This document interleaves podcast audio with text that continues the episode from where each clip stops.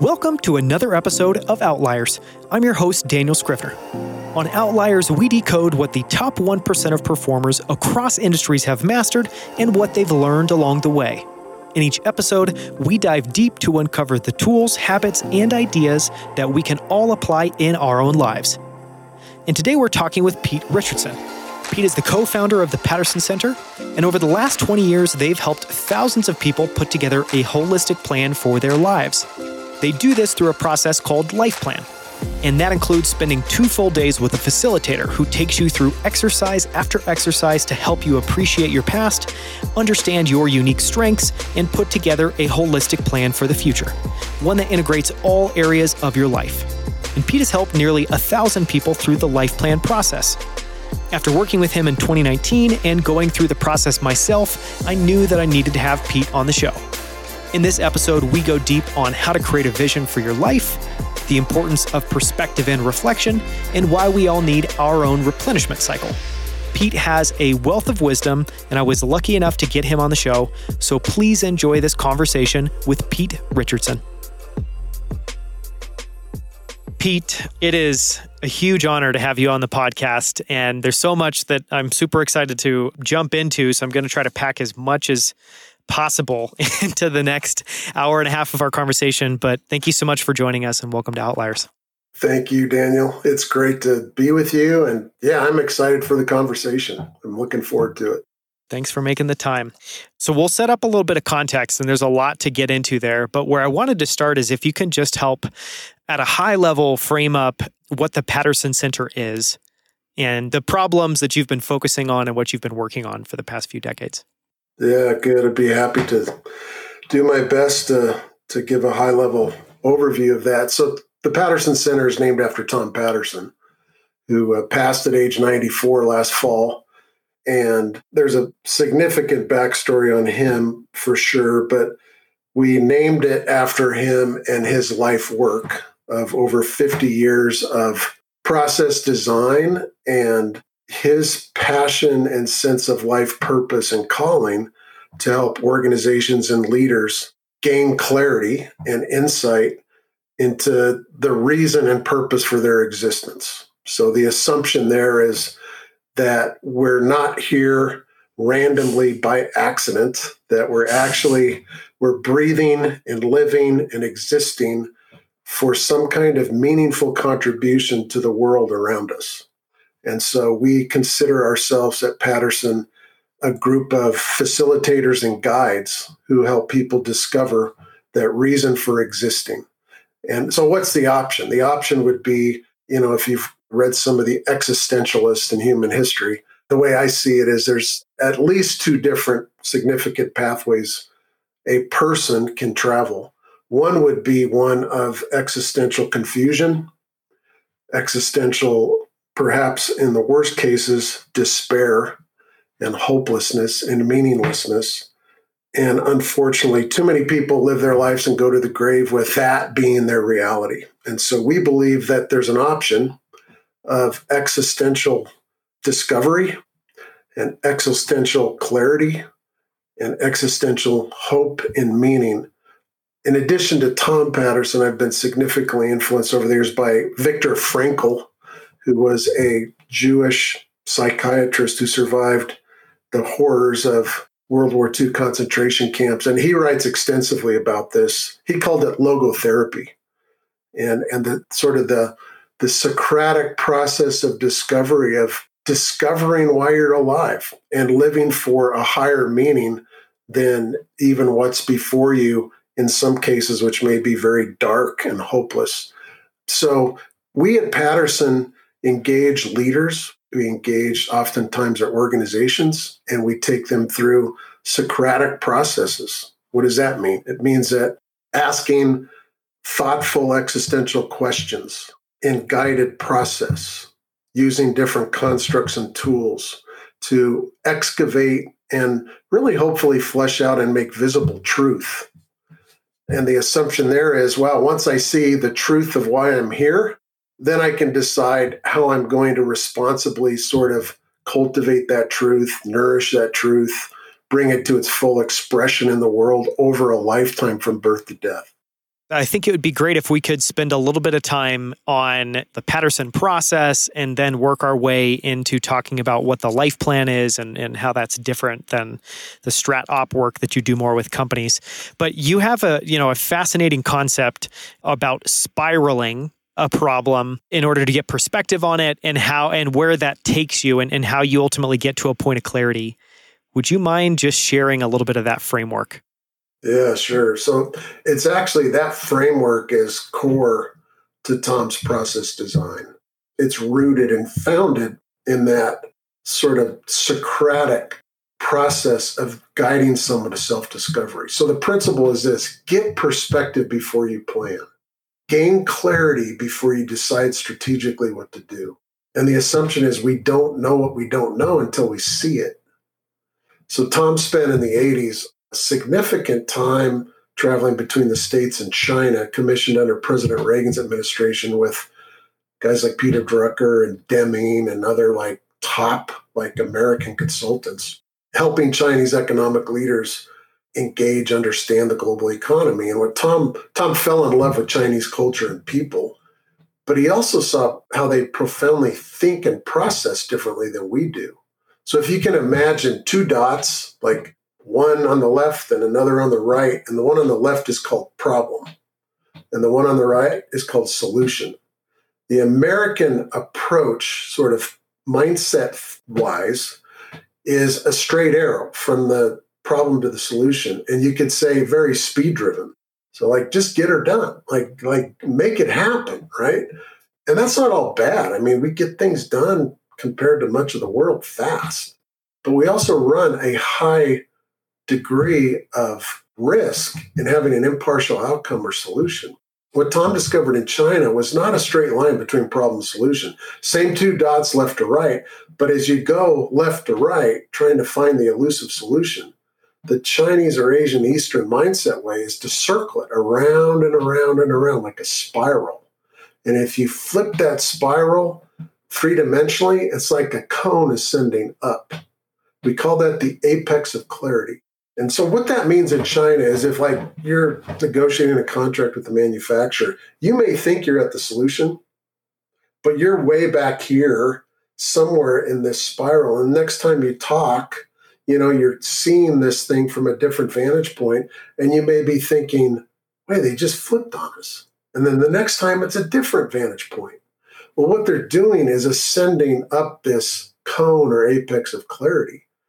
And so Tom has designed philosophically and in process design his his life plan and strategic systems or processes around that philosophy. And so we have, unlike other strategic processes, we spend a heavy amount of time in perspective, gaining clarity. And in life planning, like we did with you, you know, we spent almost a day and a half just getting perspective. And when you when that truth and clarity becomes visible, it's like, wow, the plan almost writes itself because we've connected all these perspective dots and now we see what we didn't see before. The fog is cleared out of our brains mm-hmm. and thinking. And now we see, ah, that's it. That's why I'm here. That's why I'm alive. That's what I want to do with that. So, does that make sense? No, that uh, that makes sense. That's a wonderful encapsulation. And no, I think just to reiterate what you said, what I found remarkable about going through the life plan process, and it is exactly like you say. And I think the things that stood out to me were one, none of us as adults get that experience to be able to go back and rewind it a little bit to learn more about ourselves and and just have more time to reflect but it, felt like yeah a big part of the process was extremely heavy on reflection and you know maybe the way i would reiterate what you were just talking about of kind of that process of circling is by circling enough, by reflecting enough, the answer comes. And the answer then is incredibly intuitive and it's something that you're very bought into. Is that that's your experience working with people through that process? Absolutely. You know, and, and I've been at this for almost 30 years now, this life work. And it really is sort of my sense of contribution and life purpose in the world as I see it, helping others gain this kind of clarity. Mm-hmm. And of over the 1,000 people I've taken through these multi day sessions in 28 years, you see common themes for sure, but not one of those lives is exactly alike. But you do see themes, and you can, as a guide and facilitator in my chair, I, I can kind of see at times where things are headed, mm-hmm. but I dare not say that. Like I, I've learned over the years to like withhold my perspective or withhold my point of view and wait for a person to self discover that because that's where it's like fully owned and it's not my it's not mine to tell really it's mine to guide mm-hmm. and it's theirs to discover mm-hmm. yeah you're almost like a like a sherpa in that way you're guiding people on the on the journey you've been there before you maybe know where it leads but you're there as uh almost like a neutral intermediary to help people go through that experience. Yeah, yeah. Hopefully, you want a guide who's traveled the trail before, you know, and, and in this case, the trail is simply process. So early on, as a life plan facilitator, you know, I I would lose sleep and on nights, and because I'm like, I don't know where this is going. Well, the truth is, I don't have to know where it's mm-hmm. going, but I have to know how the process goes. Yeah and I have to trust the process. So Tom always used to say, "Trust the process. Be trust the process. You must trust the process." It's still to this day, I'm amazed at the process itself, and it's like this. This process really works. Yeah, you know, he he was he used his talent to design something that that really does work. Can you encapsulate what at the end of the day is so different about going through this process as opposed to another kind of say life coaching process? Yeah, so I, I'm not maybe schooled in all the different other life coaching processes, but I, I do know this work for sure. And so, one unique feature, as I did mention before, is the um, the conviction and the amount of time we spend on gaining clarity and leading one someone to self discovery of truth. So, is life planning for everyone at any given time? No, it's not. In fact, we have a, our own screening process to see if somebody is ripe for it. So, what do I mean by that? It's like life has inherently built into it from birth to death its own ups and downs, its mountaintop valleys, valley experiences, seasons of great advance and triumph and celebration, and seasons of great felt darkness and suffering and loss. It's just a part of the human journey and everything in between. Life is built like a almost like a good movie with a screenplay or an autobiography with its outline of life. There's chapters to life, and those chapters are defined oftentimes by events that, in some form or fashion, change us for good or bad, change the trajectory we're on, the pathway we're on. We call those turning points. And when someone is in a turning point, they're oftentimes very ripe for a life plan deep dive. Now, beyond turning points that come to us through the life journey, there's also turning points built in the seasons into the seasons of life. You know, I'm 57. I'm headed into what some would call the winter season of life. You're in the summer season of life. You know, it's just a different season. And I can't live at age 57 the way I lived at age 37 or 27, obviously. But my purpose in life is still relevant and still the North Star by which I'm trying to live out. Mm-hmm. But how that's lived out, how that's applied in this season is different. So when someone goes through the change of seasons in life, that's a good time to do a life plan. Now, if someone has just maybe gone through the death of a child or spouse, or a painful divorce, or some other like cataclysmic loss, we will oftentimes say, you know what, let's give this six months, maybe 12 months, mm.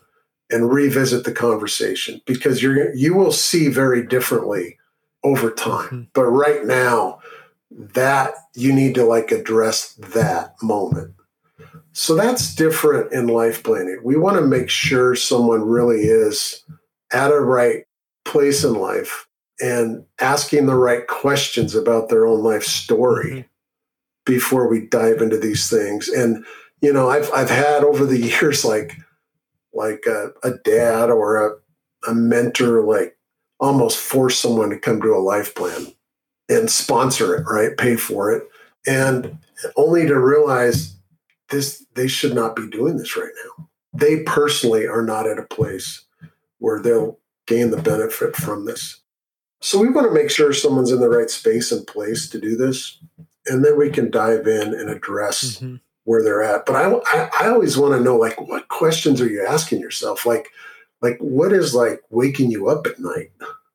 Where where does your thinking drift throughout the day? What are some of the the core questions you have about where you're headed and how you got to where you're at? Mm-hmm and listening to those replies, I can discern, like, okay, you're ready or you're not. So, maybe to share a little bit of the backstory, I had uh, multiple people that I knew go through the life planning process, have very different experiences. One had a super emotional experience where they broke down, and their kind of feedback to me was you should get a hotel room, you should plan to decompress each night after the life plan because it's a lot. You know, that activation process, I know for some people can be super emotional. And, you know, and then the other perspective that I got was just that it was amazing. And if you at all, if you feel that you're being pulled in some direction or directions, but you also feel that there's this general fog around everything and you just can't seem to see clearly that that's another reason to go for a life plan process. And that was what I identified with was in, in my sense, it was, I feel I have a pretty clear sense of where I want to head, but I also just feel like everything's a little bit foggy. And, but is that, can you talk a little bit about how different people experience that process? And I'm sure some have very emotional experiences, some it's not, but what that range looks like. Yeah, there is a range for sure.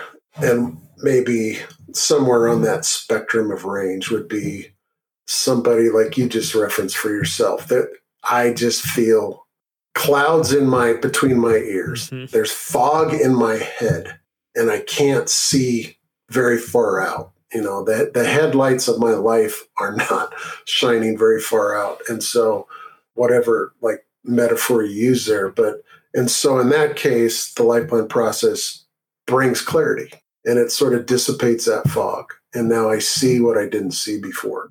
And oftentimes that's vocationally driven. Like, I don't like what I'm doing. Mm-hmm. I, I feel like I'm I'm built or I'm made for something more or different. And so the range there would be like someone is just their core talents are not being really tapped into in their current vocational place or role. Yeah. You know, why do over 72% of Americans hate or dislike their job, their place of employment? Why is that? Well, if you do a root cause analysis of that, oftentimes it's because what they're really gifted to do, that, that's not even desire or ex- expectation of application by their employer. So they're showing up every day being asked to do things they're not even gifted to do. Mm-hmm. That's a bummer. I mean, that creates a sense of like just despair, vocational despair. So, uh, and there's other reasons too, but that's a main one. So oftentimes vocational confusion will drive someone to us at Paterson Center. And oftentimes people feel like something's wrong with me. Like, this is a great company. This is a great organization, great culture. I should be happy here. Well, nothing's wrong with them, though they feel like there might be. They're just, they're on the wrong seat in the bus. And they're who they are and all that they embody and their gift set, how they're hardwired, their place of high contribution is not aligning with their current role. So they can either like from clarity gained, like redeploy within that organization if that's an option, mm-hmm. or like leave with respect and not burn the bridge and go somewhere else where there's a good match. So that that's that's a big one. I mean, people oftentimes come and they're there on the spectrum. Another place would be where they're just bored. Someone's just bored. Like there's no spark. Yeah, like I did what I set out to do, and the vision I had has become reality. And now I've reached a place of stagna- stagnation, and I don't know what's next. Like, I need fresh vision. Like, a wise man, much wiser than me, said, Where there's no vision, the heart grows weary. You know? And so, if there's not a compelling, like, imagined future for your life story, you know, the, you just kind of shrink inside. And, and that's the case oftentimes of people who come to us and they need they need that clarity of like what's next. Mm-hmm. And, and oftentimes those people are like entrepreneurial bent kind of like you, yes. right? They're the, the they're the conceiver. They're the they're the person who's designing and starting and you know imagine if everything daniel you have in your head and all that you have in your design gift set was like now real up and going right? And there wasn't a new like vision of design for the future. You just go ugh right? And oftentimes people feel that way. So this can give them that what's next um, thing. Other people on that spectrum you know they're doing a lot of great stuff but the domains of their life are not healthily integrated for the season of life they're in. Because life is not all about work. And I would suggest that someone's life purpose or sense of calling in life must transcend their vocational life.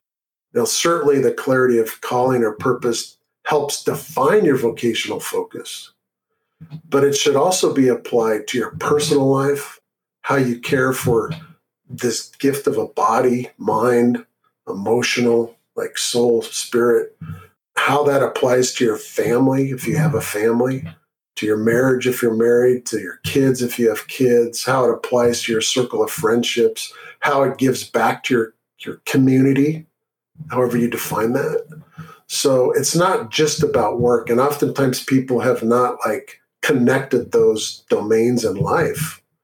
So I don't like life balance the, the term life balance because that applies equal weightedness quantitatively and it's never equally weighted. I like healthy life integration.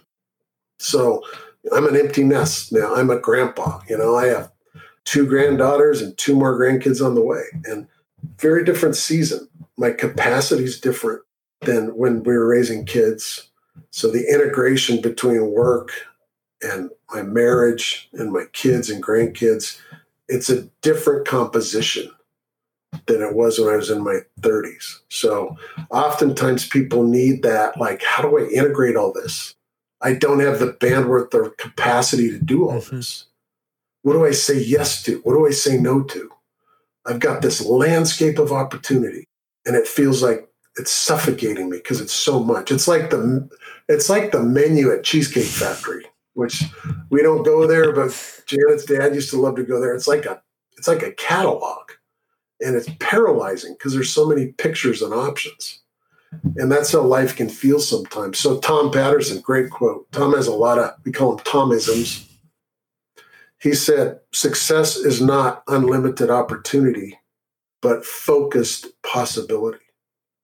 So oftentimes people need to look at the the landscape of opportunity and they need help sifting through that and deciding what to leverage, what to focus on, what to say no to, what to say yes to. So those are a few of the that talk about the spectrum.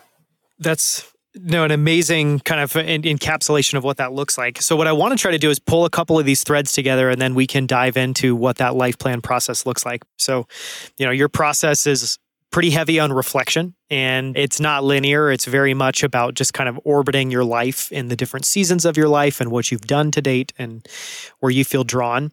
It's about holistic integration. So, assessing how you're doing in all of those areas of life, not just focusing professionally, which is another thing I found amazing because, you know, in my experience, a lot of the most successful people that I know don't need more time and attention and focus on their work. They they need more time and attention and focus on all the other parts of their life and how they integrate those things really healthily. And then another thing is a lot of it as well was just assessing what you feel drawn to the way that you think and kind of how you are as a person, how you show up in the world, and also how you can continue to kind of rejuvenate yourself. So, you know, maybe that sets up, that gives us a few things to, to jump off into. But at a high level, so thinking super, super high level, how do you loosely kind of chop up and define what that life plan process is and what that looks like? And, and how do you tee that up for somebody of what they're going to go through? So uh, again, it's built on these existential questions. So in the perspective phase, and as you said, it's heavily weighted in perspective and gaining clarity. We spend significant time asking the question, how did I get to where I'm at? And then that's like a, as you experience, it's like a four hour conversation mm-hmm. with multiple pieces to that. But when it's all said and done, your whole life backstory is visibly up on these huge charts And it's like, that's how I got to where I'm at today from like my earliest years as a kid mm-hmm. to where I am now. And we call that the turning point storyline.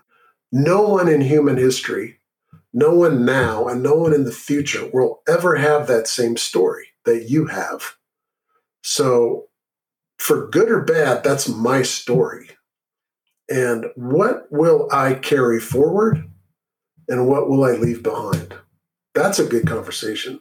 So when I see how I got to where I'm at through my story, a lot of times that can be emotional for people. It's like, wow, I had no idea that those forces way back years ago are playing a role in how I think and live today, mm-hmm. for good or bad. Mm-hmm. But there's also a lot of gratitude in that perspective. It's like, wow, even what I saw as the darkest valleys of my life there was always an upslope afterwards. There was always the gift of a person who came into my journey and like played a role in my development. Those kinds of discoveries. And as a facilitator, what I see in all that is I begin to see the hints of giftedness, of talents, of passions, of value systems. And then we can almost like get real creative and say, well, that's your movie. That's your one of a kind movie if the sequel to this movie were to come out, what do you think it would depict? So we don't go into backstory to, to stay stuck in history. We go into backstory to learn from it. So we see what we want to carry forward. So that's a big question. How did, how did I get to where I'm at? Then there's a question like, where am I now? Like, okay, that's how I got here, but where am I now? So listeners could ask these four questions. We call it the four helpful list. They could ask, right now in my life, personally, in my family, in my vocation or work, and in my community, what is right? Like just what's right. It may not need to be perfect, but it's right enough to be right. It may need to be optimized, but what's right? Just make a list of everything that's right. And then number two, ask the question, what's wrong? Like it really should be right. And it needs to be changed. I don't have to solve it right now, but let's make what's wrong visible. Be honest, be true. Three, what's confused? Like it needs clarification of some kind. I don't know if it's right, or wrong, confused, or missing, or whatever. It's just like it's there's fog mm-hmm. around it. And then lastly, what's missing? Something that needs to be added. It's a felt void.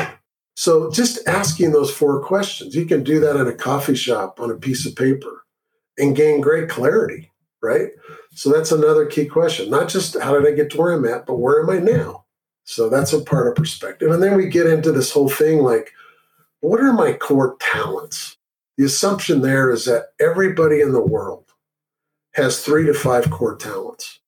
Now, David Thoreau said this. He was a existential philosopher in the 1800s. You know, he said, "The mass of mankind lead lives of quiet desperation and die with the song still in their heart." That's a sad statement. And I think it still, unfortunately, applies to every generation. So it doesn't have to be that way. So, so what does that mean? It means like, wow, I have, I have like natural talent. Like think about athletics. You know, that a young kid shows up on the ball field with incredible speed or athleticism or hand-eye coordination. Or think about someone at a young child at a piano who can hear something and play it. Or think about someone with mathematics who just has the ability with numbers, or someone with language who has the ability with words. Where did this stuff come from? Well, that's a that's a good conversation, but they have it. It's like they're born with it. So so we've got to go through a process like what are my born with natural talents? Uh, because that's what I want to leverage.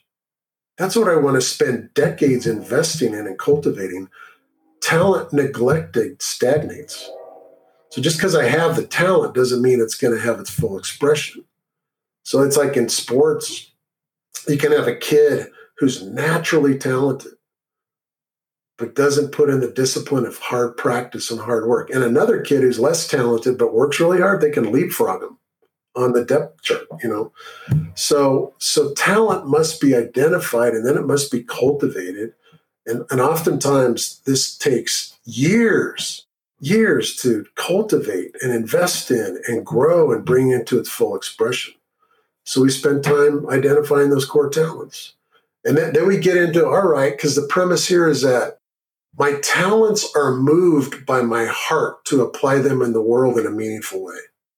So the, the premise is the heart points the way. It's the compass. What do I mean by heart? Not your physical pumping heart, but your like invisible heart where your passions reside, where your desires reside. Sometimes those are burdens for the world. Like you see something that's wrong in the world and you have a burden to like address it, to bring some kind of healthy response to it, to fix it or to restore it. And that's where it gets messy. The heart's where it gets messy because all of us, if, if you've read the psychologist of, you know, most would say there's a true self, soft, false self, there's a genuine self, no, uh, and shadow side to our makeup, right? I don't want to talk to the shadow self because it has its own selfish, like self-absorbed, narcissistic, like stuff. I want to talk to that true self and see where the true self is passionate to apply those talents. Now we're getting insight into life purpose. Like, ah, that's why I exist. I exist to take these talents and apply them here. So we have to go through a discovery process of what's the talent, what's the heart. We go through a number of questions like, where's my high contribution zone? Like, where's my sweet spot? Because most people have experienced what life is like when they're not living in their sweet spot. That's where you get bored. That's where you can feel depressed. That's where you can get angry at life. You can get really discouraged. I'm not making a difference. I'm spinning my wheels. So we go through a process like, where is your so called sweet spot? And then how are you hardwired? Like, you know, there's a lot of personality profiles out there. We have our own approach to that, but it's integrated into all this other perspective. Like, what's my internal wiring? And how does that inform what I should and shouldn't do? What's my value system? What do I really value? How I think, live, and relate? And how does that inform what I say yes and no to? So we go through that process. And then you might remember on the personal life domain space, like, how do I cultivate healthy energy physically, mentally, emotionally, spiritually? And when I say spiritually, not religiously, like where my core values are, right? So Peter Drucker said, great leaders lead themselves really well. Like they manage themselves really well. And that's usually way behind the scenes. It's like Winston Churchill. He used to go for a walk every evening with his cigar, drove the Secret Service nuts. What was he doing? He was processing the day, he was thinking out loud, he was reflecting, he was refueling. So, what do I need to do to like make sure I have enough gas in my gas tank? So that as I engage the other domains of life, I'm well engaged, I'm healthily engaged, and I have the productivity and creative energy to do it. So we go through all that, all of that and more. And that's all perspective. Mm-hmm. So now once we've done all that, we can get we can converge all that into statements of clarity around purpose.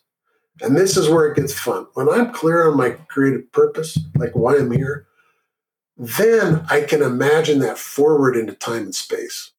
And that's where I can create a vision statement, a word picture that's rooted in truth. If someone says they want to do something and you think they're like smoking something they shouldn't be smoking, we call that a delusion. But when a vision for the future is rooted in the truth of purpose, let's go do it. Let's go build it. And that's where over time, what we envisioned or imagined becomes a reality that we're living in. And once we see that, then we can ask, okay, what are the strategic steps I make on the chessboard of life that I must make to move in that direction? And when I get the strategies right, then all the tactics flow out of that. And now I build the plan. Yeah, it was a no, it's amazing just listening to you go through that because I'm sure for anyone listening, they're like, wow, that was a, that's a ton of amazing stuff, but no way you can do that in two days. But no, you absolutely do. We went through all of those as individual exercises.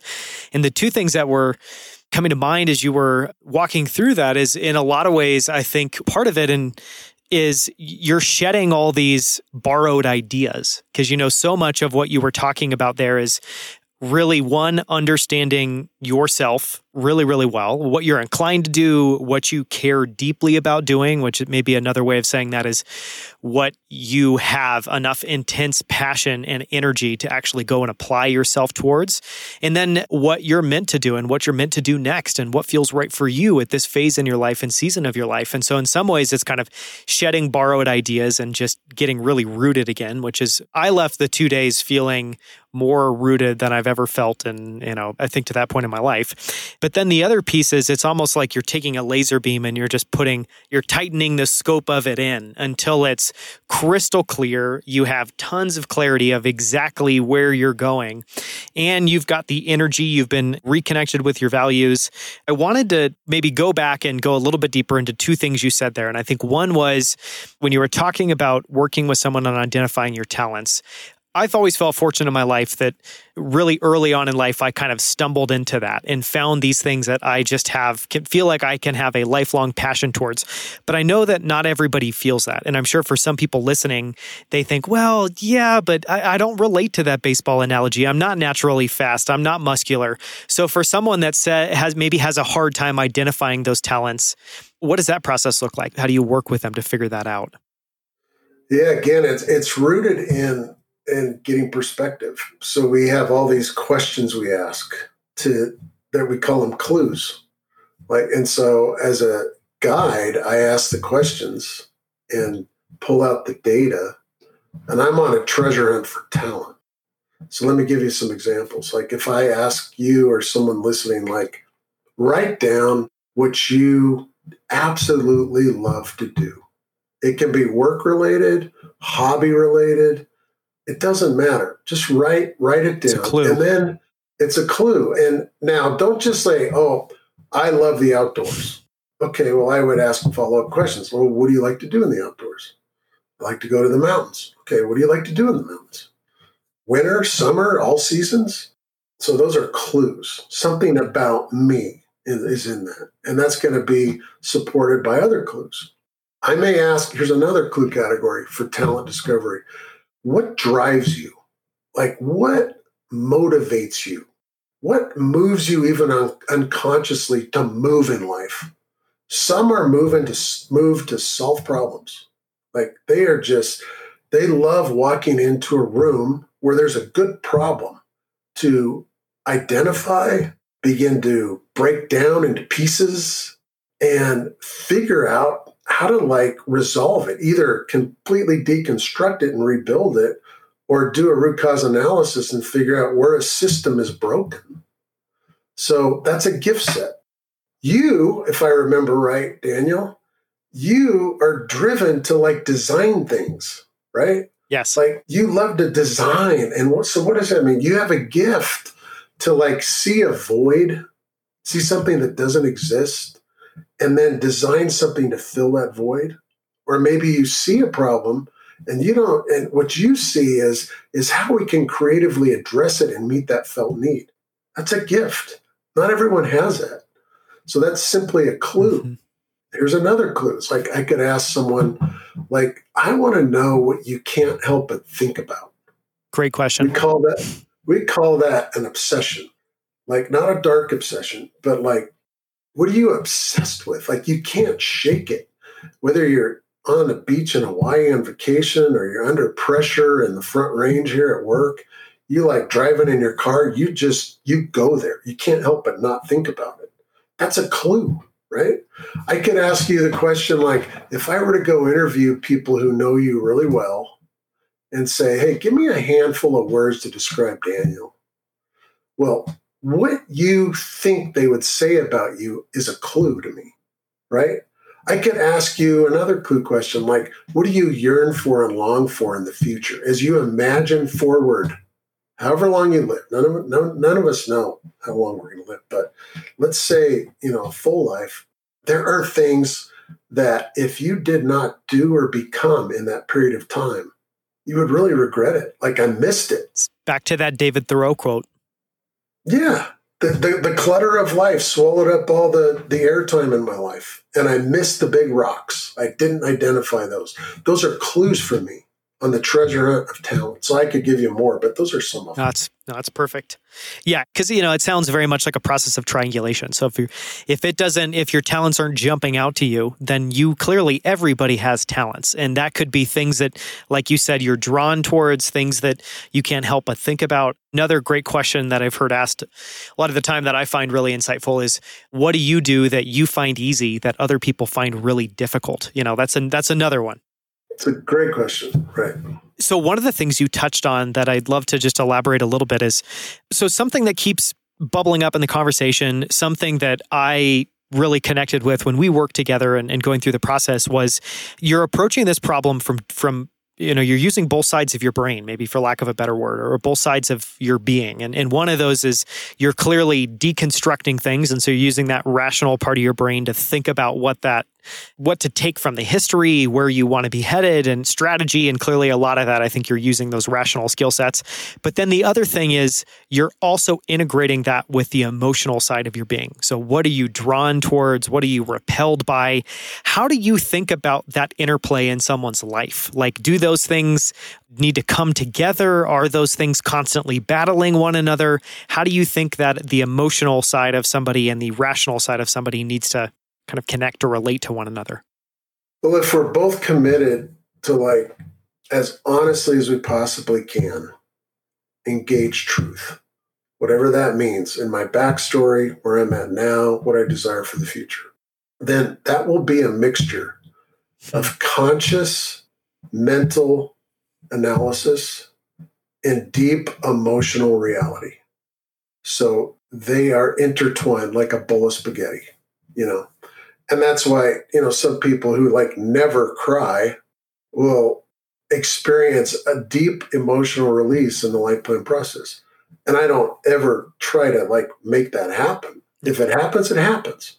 And if it does happen you just let it be. It, it is what it is. And if it doesn't happen it doesn't happen. But the emotional side of it is critical that i am honest like completely truthful and transparent about what I'm feeling about where I am, where I've been, and where I want to go. And those feelings are as as real as the the mental cognitive part of my life analysis. There's truth in that emotion. There's truth in the emotion. And you know, we also do this thing called couple life plans, which is a 3-day process where both spouses in the marriage are getting individual and then integrated perspective and clarity. And in those cases, oftentimes the emotional part is even amped up even more. So now what we don't want is to turn those three days into marriage therapy because that's not designed for that. But oftentimes those couples leave and they say that was the best marriage therapy we ever had because I now see not just what I knew you were good at, for example, but I now see the deep emotional realities of what you feel. I now understand your uniqueness more than I ever knew before. I didn't even know some of those chapters in your backstory, let alone what is embedded in desires for the future in your deep in your heart. So the emotional part is is very real.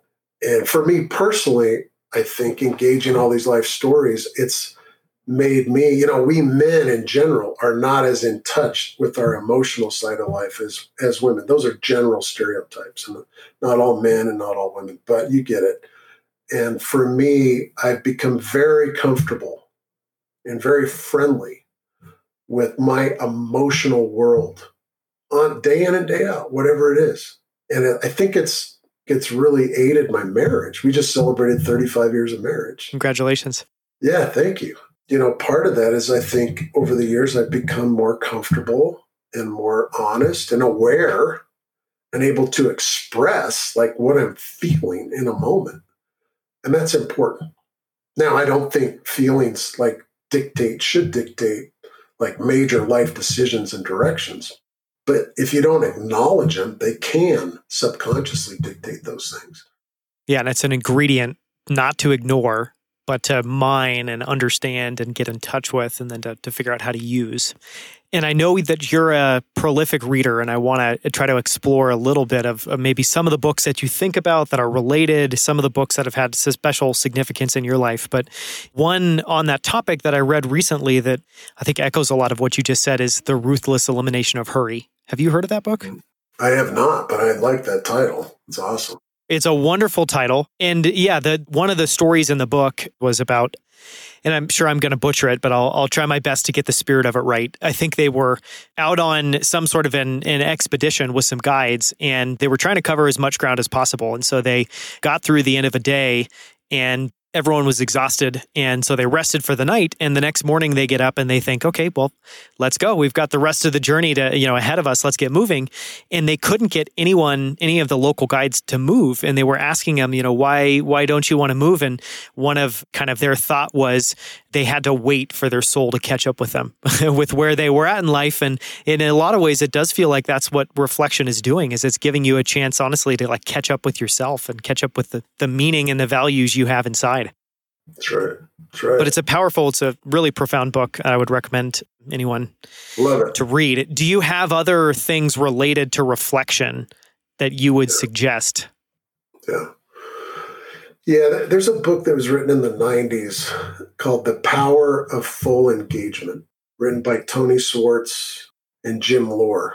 And these guys used to work with Olympic athletes. And it's the principle of the sprint and the pause. And the principle is that the power to full engagement is not time management, but energy management. So, am I aware of what's happening physically, mentally, emotionally, spiritually? And have I created time and structure to pause long enough in order to put energy in so I have enough to give out? So, this is a book called Silence in the Age of Noise by Erling Kagge he is from Oslo and he he walked across the North Pole, for example. He's an explorer, he's a philosopher, he's a publisher, and it's a beautiful book on silence and the, the gift of silence and reflection. So I refer that to a number of people. Yeah, I'd highly, highly recommend that one. Okay, so I want to talk about a couple of other things, but maybe just to spend a little bit of time on that subject of renewal and you know the idea in that book, the power of full engagement. One of the things that I loved that you we do as part of the life planning process is spend time on what you call the replenishment cycle. Can you talk a little bit about what that is and, and why that's so important, especially in the context of someone who has felt very foggy, now they have clarity, now they've got connection but clearly, there's a long distance to span between their intention and, and realizing that. How does that replenishment cycle factor into that? Yeah, so a common theme of especially like high capacity leaders that I engage is that I just don't have enough time to take care of myself. Like when 24 7, when it's all said and done, that's going to go, which means health goes physically, there's weight gain, there's high blood pressure, there's whatever else going on physically. And there's oftentimes fatigue mentally. Sleep isn't happening well, there's not rest, the body's not replenishing, which means the mind isn't replenishing, which probably means I'm not managing the reality of my emotions really well. And I'm probably not cultivating what I really value and deeply care about. So those are all signals. So what that means is is that we've got to like reconstruct our mindset towards self care and not see it as like this option, not see it as this like narcissistic self indulgent thing I do. But it's actually critical, as critical as eating food is to my existence. So there's a mind shift. We kind of have to understand how, like, I cannot not do these things. So, what are those things? Those things and that book, The Power of Full Engagement, goes deeper, sort of into the science of this.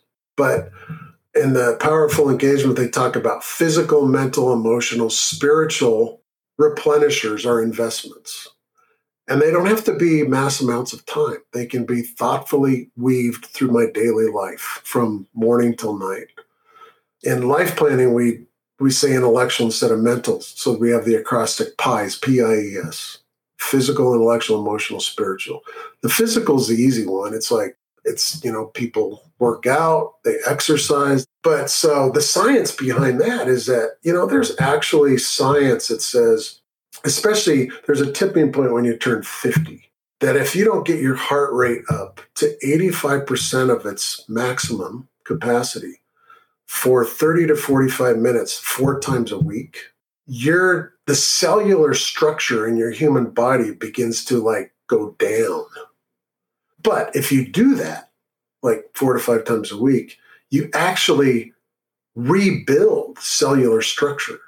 So now when I work out, it's not a waste of time. It's like I'm doing this so that I have physical stamina and energy to do other things I want to do. Now I can double up. I can listen to podcasts, audiobooks. I have 200 hours of Tom Paterson on my phone, or sometimes it's music or or nothing, you know. But so in those cases, I'm also not just replenishing physically, but I'm replenishing mentally or intellectually. Like I need to have input of good thinking from other people.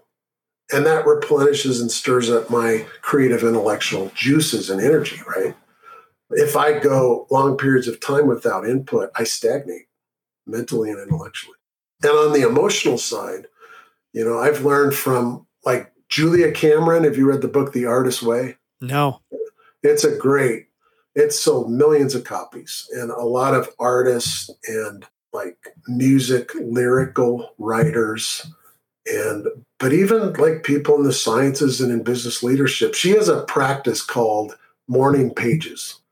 And you first thing you do when you wake up, it's not journaling. It's like brain drain on paper. You write longhand three pages of whatever is in you. It can be emotional, like just dumping. It can be creative thoughts. It can be ordering your day. It can be writing letters to your a child or a spouse, whatever. Whatever is in you gets out. And it's like you're skimming the dross off your brain when you wake up. And for me, that has helped me like deal with my emotional realities and all that's going on inside of me. And then on the spiritual side, that's different for everyone. But in their book, The Power of Full Engagement, they define the spiritual as like the the hub or the center within our being where our core values and beliefs reside. And those need to be replenished as well. And those can be done through certainly religious practice if people have that. It can be done through meditation. It can be done through reflection. It can be done through different readings of the ancients, ancient wisdom, stuff like that. So, you know, when we build the replenishment cycle like we did with you, I'm just simply again, Socratically asking you questions like, what are some things, practices that you've done in the past that you want to maybe restart or keep doing? Things you've always thought you'd like to try that would be replenishing that we need to make visible. And, and then some things, other things out there that are good ideas that maybe you want to dabble in to see if they really do replenish. The point is this it doesn't have to be a long list of stuff, like three, four, maybe five things that I can integrate into the rhythm of my weekly life. That if I take enough time, and it has, doesn't have to be a lot of time, but it has to be strategic, carved out time where I am, even if I'm raising kids and, you know, and young married and busy, busy, busy, I can take these short pauses in my daily and weekly rhythm.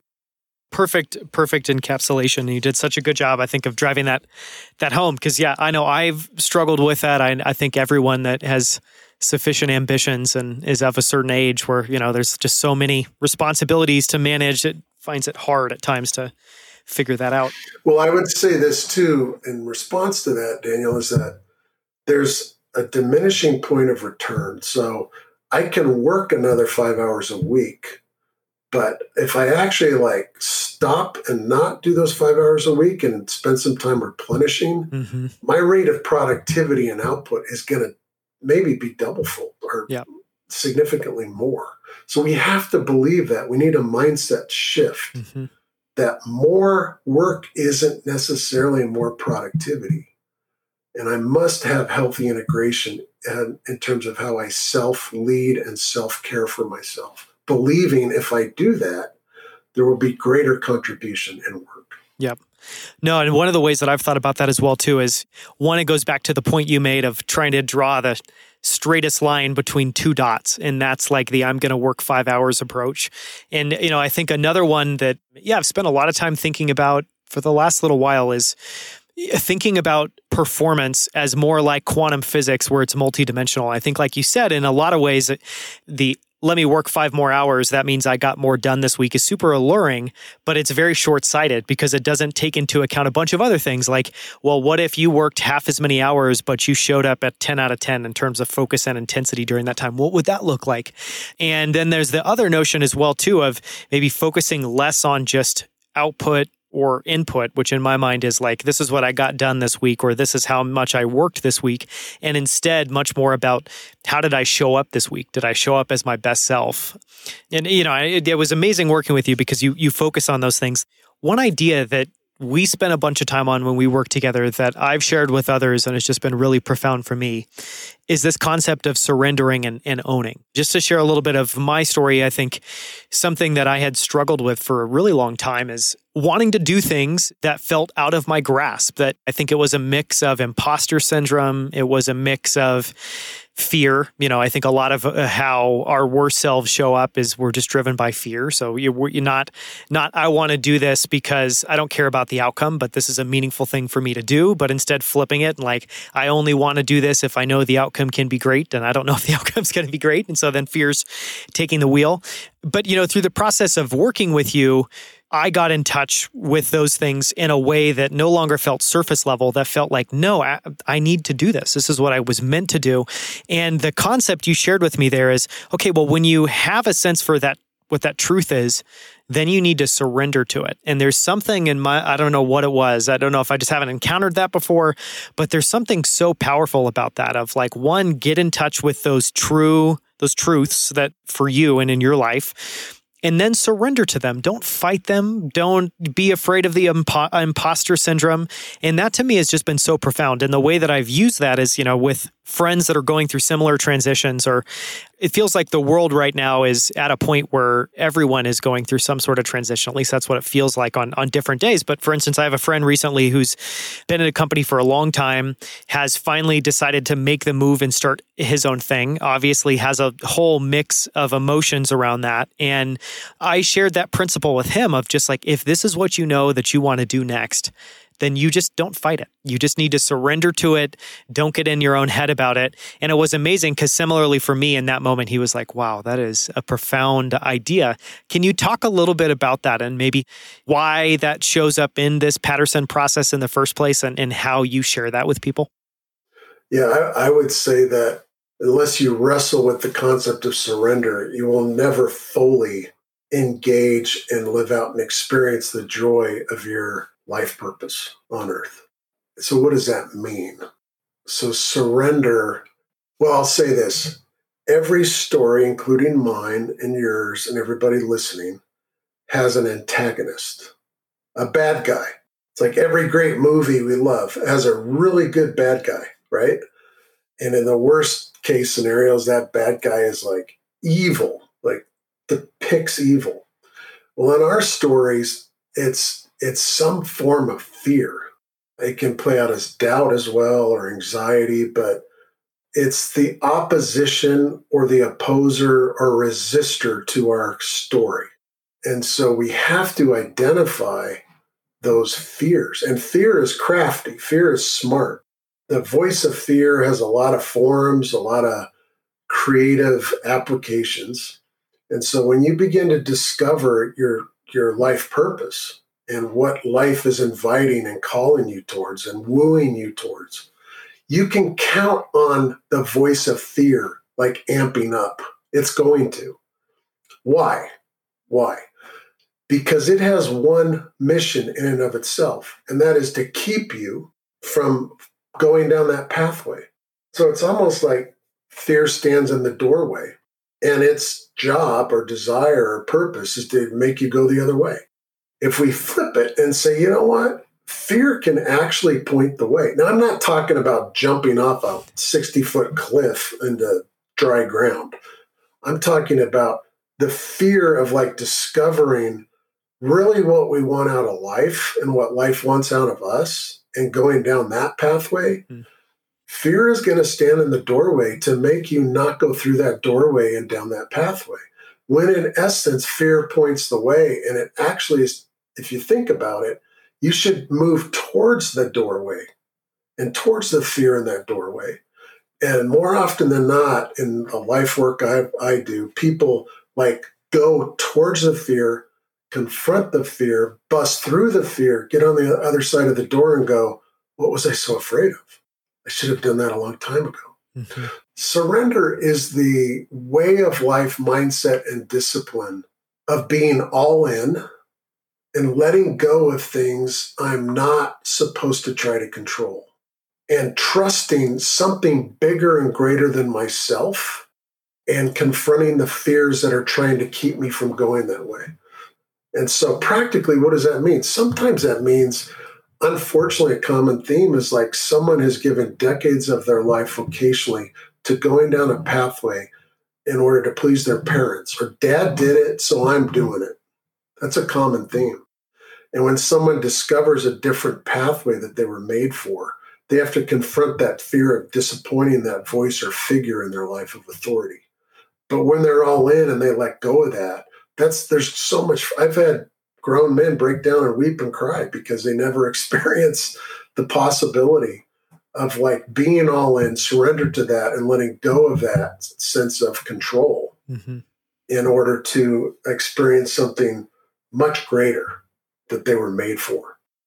What are some strategies you employ to help people get over that fear? Like you know in my mind because I, I, I, don't know the the way it's typically played out for me is when I feel that fear, then I kind of you know have a little bit of a conversation with myself, and some of the ways I try to reframe it is when I feel fear, then I need to bet on myself and know that I can rise to the occasion. So that's maybe one, you know, little mental tactic that I use. What are some other things that you suggest? Or maybe I'm totally off and that's not at all what what people should be yeah, doing. No, I think it's different for everyone. I mean, self-counsel like you just referenced, like that's why I love that Julia Cameron morning pages. It's like almost self-guided therapy for me and it's like I can talk myself off the cliff and identify fear and confront it and and be all in again, resurrender for the day, that kind of thing. Sometimes we need help. Sometimes we need something feels bigger than ourselves. And so we, we need an actual therapist. We need a counselor, like to deal with fear that is prohibiting me from being fully all in or surrendered to what I know I need to do. Yeah. So if we need to get help, get help. You know, some people like get a life coach. Some people get like a spiritual advisor of some kind depending on what that means for them. So there's a lot of different, you know, ways. We need mentors. I'm in this cool group. There's seven of us. We get together once a month and one person brings a, a life question and we talk about it. And oftentimes we're surfacing fears and things we're struggling with and kind of helping each other like address and bust through it. So there's a lot of creative ways we can deal with all that stuff. But it must be thoughtful. And, and I, for me personally, there's I do some of that myself in my replenishment cycle, but then relationally, I've got to be connected to other people. Mm-hmm. So I think we need to be open to get help if we need help. So I want to come back to that question of books, and you know the reason is people can't see, but obviously your house is filled with books. You're a prolific, a prolific reader, I think on on almost every topic. What are some books that have been especially meaningful in your own life, and then what are some what are like the top handful that will frequently show up when you work with people in a life plan, or that you find yourself referring people to again and again and again that just feel like universal good reads for people to read, reflect on, and think about how to incorporate in their own life? Yeah, there's a lot of books. Viktor Frankl has been, I mentioned, very formative in my thinking. He's written over 30 books. He's well known for, most well known for Man's Search for Meaning. I think it sold like 10 million copies. He wrote a, another book called Man's Search for Ultimate Meaning. It's like a much deeper dive into his logotherapy. And, and I don't recommend that to everybody, but it's certainly formative in my thinking in the space I live in with life planning. Tom Paterson wrote a book, Living the Life You're Meant to Live. certainly the power of full engagement. I mentioned that book earlier on, on the replenishment cycle. There's a lot of great books on story. I don't know if you've read Steven Pressfield. I love. He's one of my he's one of my all-time favorites. Yeah, The War of Art is a play on the art of war, which is a Chinese book written couple thousand years ago. But The War of Art, one of his books, is uh, I think a great read, informative. Julia Cameron for sure, The Artist's Way, and then she wrote The Right to Write. If you're a writer, and also Walking in This World, just the the practice of walking in nature and reflecting hmm. well are all great reads. Silence in the Age of Noise, I mentioned that one. A lot of business books. I love the Good to Great. Why am I drawing a, a blank on his name? Jim uh, Collins. Jim Collins. Yeah. I could give you a lot of business books that have been formative in my life. All yeah, the, Druck, the Drucker books, for sure. His book, Management, Drucker's book, Management, chapter 45, Managing Oneself, is a great chapter on self leadership. Great leaders lead themselves really well, first and foremost. So, those are all very formative reads in my development. We spent most of today talking about life plan. You obviously do that for individuals, you do that as well for couples. And then separately, you do something for companies and businesses called StratOps. Can you spend a little bit of time just setting up what that is? It's like a life plan for an organization. So, same principles of gaining perspective, uh, getting clarity out of that clarity, clarifying mission, vision, values, strategies, and out of that building strategic planning systems. So here we in StratOp, StratOp stands for Strategic Operating Planning Process.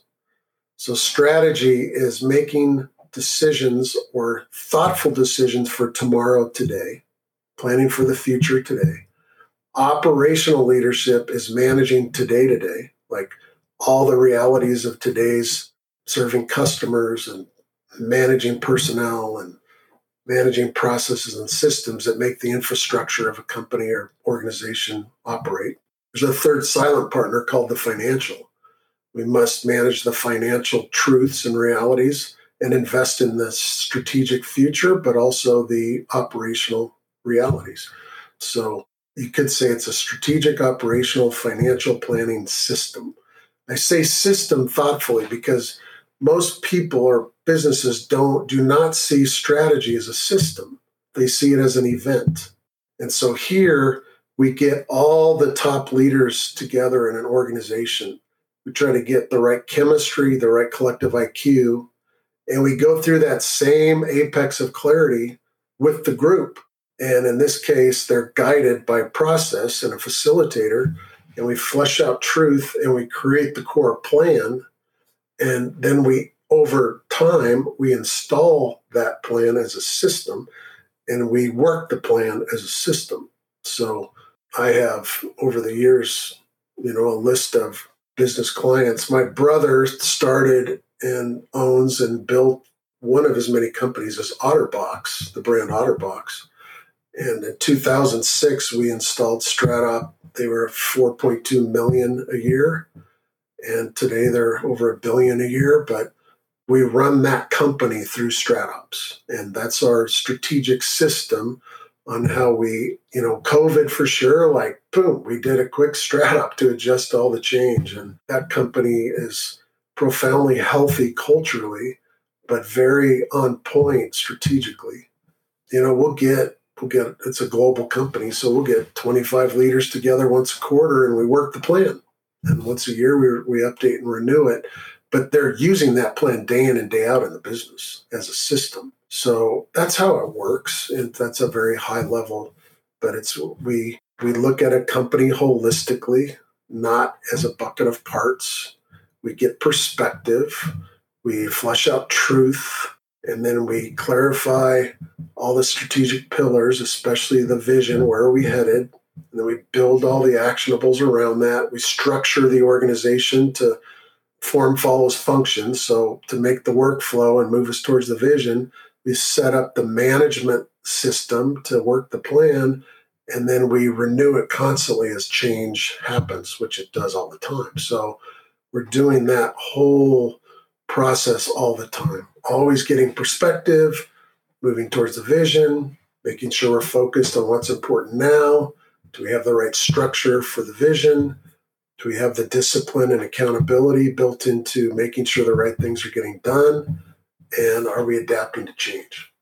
And then on the life plan, I just want to quickly touch on I know there's a few ways people can do that. I know there's a self guided way through a book that people can kind of take themselves through maybe a preliminary or a lighter weight, non facilitated version of the life plan. Then there's the two days, which I did with you, which was an incredible experience I'd highly recommend. And I believe now you also have an online way for people to do the life plan. Can you just talk a little bit about that and how people should think about those different ways? So we have Life Plan Launch, which is a lower price point, and it's a totally online, self guided. So I forget how many videos are on there with worksheets you download and you watch and you sort of, you know, self discover, but it's self guided. We have one step up from that where you're doing that. You get the book you have, you are watching videos, and then you also tap in on the phone or on Zoom to a facilitator at different mm-hmm. times to help you. A little higher price point, and then like the premium price point would be what you did, where you come to a facilitator fly in somewhere where they are in the country and spend multiple days with them and and it's in person. Got it. Thank you so much for all your time and your generosity and just everything we've covered today. We've gone all over the place. You've been super open. So thank you so much, Pete. I really, I really appreciated it. Daniel, it's great being with you. I'm so proud of you and all that you're doing. And it's great to be on your podcast. Thank you for inviting me. Until next time, thank you so much for tuning in. For show notes, including links to anything and everything mentioned in this episode, please go to outliers.fm. If you enjoyed this episode, sign up for my weekly newsletter. You'll be the first to hear about new episodes before they're released, and you'll get the best quotes, themes, and ideas from each episode in a weekly update I call Inside the Episode. To sign up for that, just go to outliers.fm slash newsletter. Just two more things before you take off. Number one, if you enjoyed this episode, please leave a review in iTunes. My amazing team and I invest countless hours planning, researching, and editing each episode because we want all of them to be amazing. And we hope you enjoyed listening. If you did, please consider taking 30 seconds to leave a short review in Apple Podcasts or iTunes. Reviews are crucial in helping us get the best guests and helping more people find outliers. So if you have 30 seconds, please take a moment and leave a short review. Thank you so much.